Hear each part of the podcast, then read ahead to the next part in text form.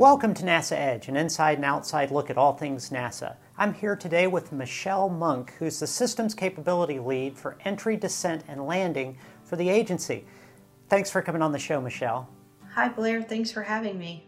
The last time we spoke on the show was right after the Curiosity landing back in 2012, and there was lots of excitement around what you were doing with MEDLI. And I'm wondering, I know it's been a long time and a lot of advancements have been made, but can you give us an update on what you learned in that mission and how we might be using that data for Mars 2020? Sure, Blair. Yeah, it's been uh, really busy uh, since 2012. Um, we got great data back from MEDLI, and it taught us a lot about um, the entry environment uh, of Mars and flying through the atmosphere at high velocity all the way down to parachute deploy. And so we were able to put a second suite called MEDLI 2 on Mars 2020, and we are hoping to get even better data back from it. Uh, we were able to improve upon uh, MEDLI. We found some places where we underpredicted heating and where we overpredicted heating, and so we moved our sensors around a bit and got better coverage on the heat shield, so we'll get even better data this time. It seems like with Mars and now Artemis going to the moon that there's a lot of opportunities to look at this whole process of entry, descent, and landing. I know it's a little different on the moon, but how are those two pro- uh, destinations working together to help you better understand this process? That's a great question. Though at the moon, we actually call it DDL, deorbit descent and landing.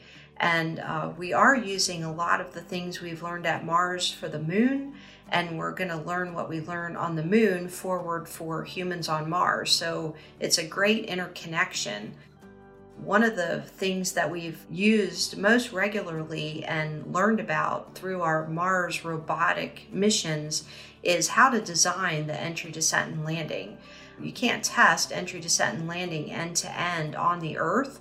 And so we actually build a computer simulation and run it thousands of times to make sure that it's going to work when it gets to Mars. So we're taking that knowledge of how to build those simulations and all the expertise and we're applying it to the lunar missions. And so a lot of our entry, descent, and landing team within NASA and all of our contractors around the country are supporting the human landing system uh, by doing those simulations.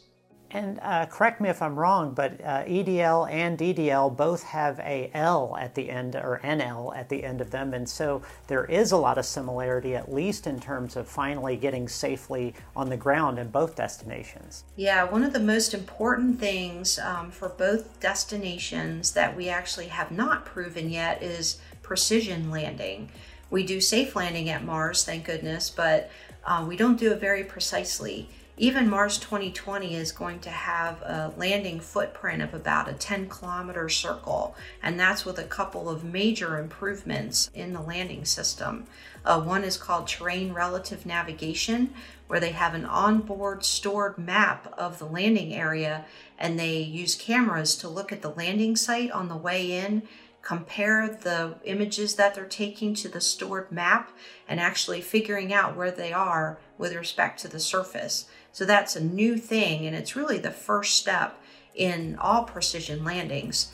Um, but for both uh, lunar and Mars missions coming up, we're going to need to land things near each other and not hit the things around us. And so we need both very precise landing, about 100 times better than we're doing today, and we're going to need hazard detection both from natural hazards and from those other things that we put at the landing site. So, precision landing is one of the things that's going to feed directly forward. Um, we actually have some sensors that have been developed for general purpose precision landing that are being flown on some of the first lunar robotic missions called the Commercial Lunar Payload Services or CLPS missions. And when we demonstrate those sensors on those missions, they will then be used on the human lander system when we send the humans to the south pole of the moon, and then they will likely feed forward to future Mars missions as well. Are you going to have time to even take a break before 2024? Because it seems to me like no all these missions, you've got a lot of data that you're going to gather all the way up to the arrival of the first woman and the next man on the moon. I, this is more EDL opportunities than than I could have ever imagined we would have. Yeah, absolutely. I don't think there are going to be any breaks. Um, I mentioned the simulation, so a lot of our uh, Mars EDL team, who's not working 2020, has turned their attention to um, planning for Artemis and building up those simulations uh, with our commercial partners. Um, we also are concerned about plume surface interactions uh, when we start landing things on the moon close to each other. How much regolith are we going to, or soil, um, are we going to throw around um, into our neighbors? And what size crater are we going to dig under each of the landers? So we need to understand all that before we uh, send the humans. So we are taking every opportunity on the smaller robotic missions to try to gather data on phenomenon like that.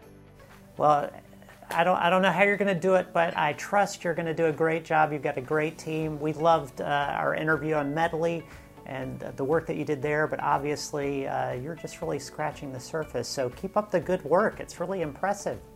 Thank you, Blair. It's a really exciting time. Absolutely. You're watching NASA Edge, an inside and outside look at all things NASA.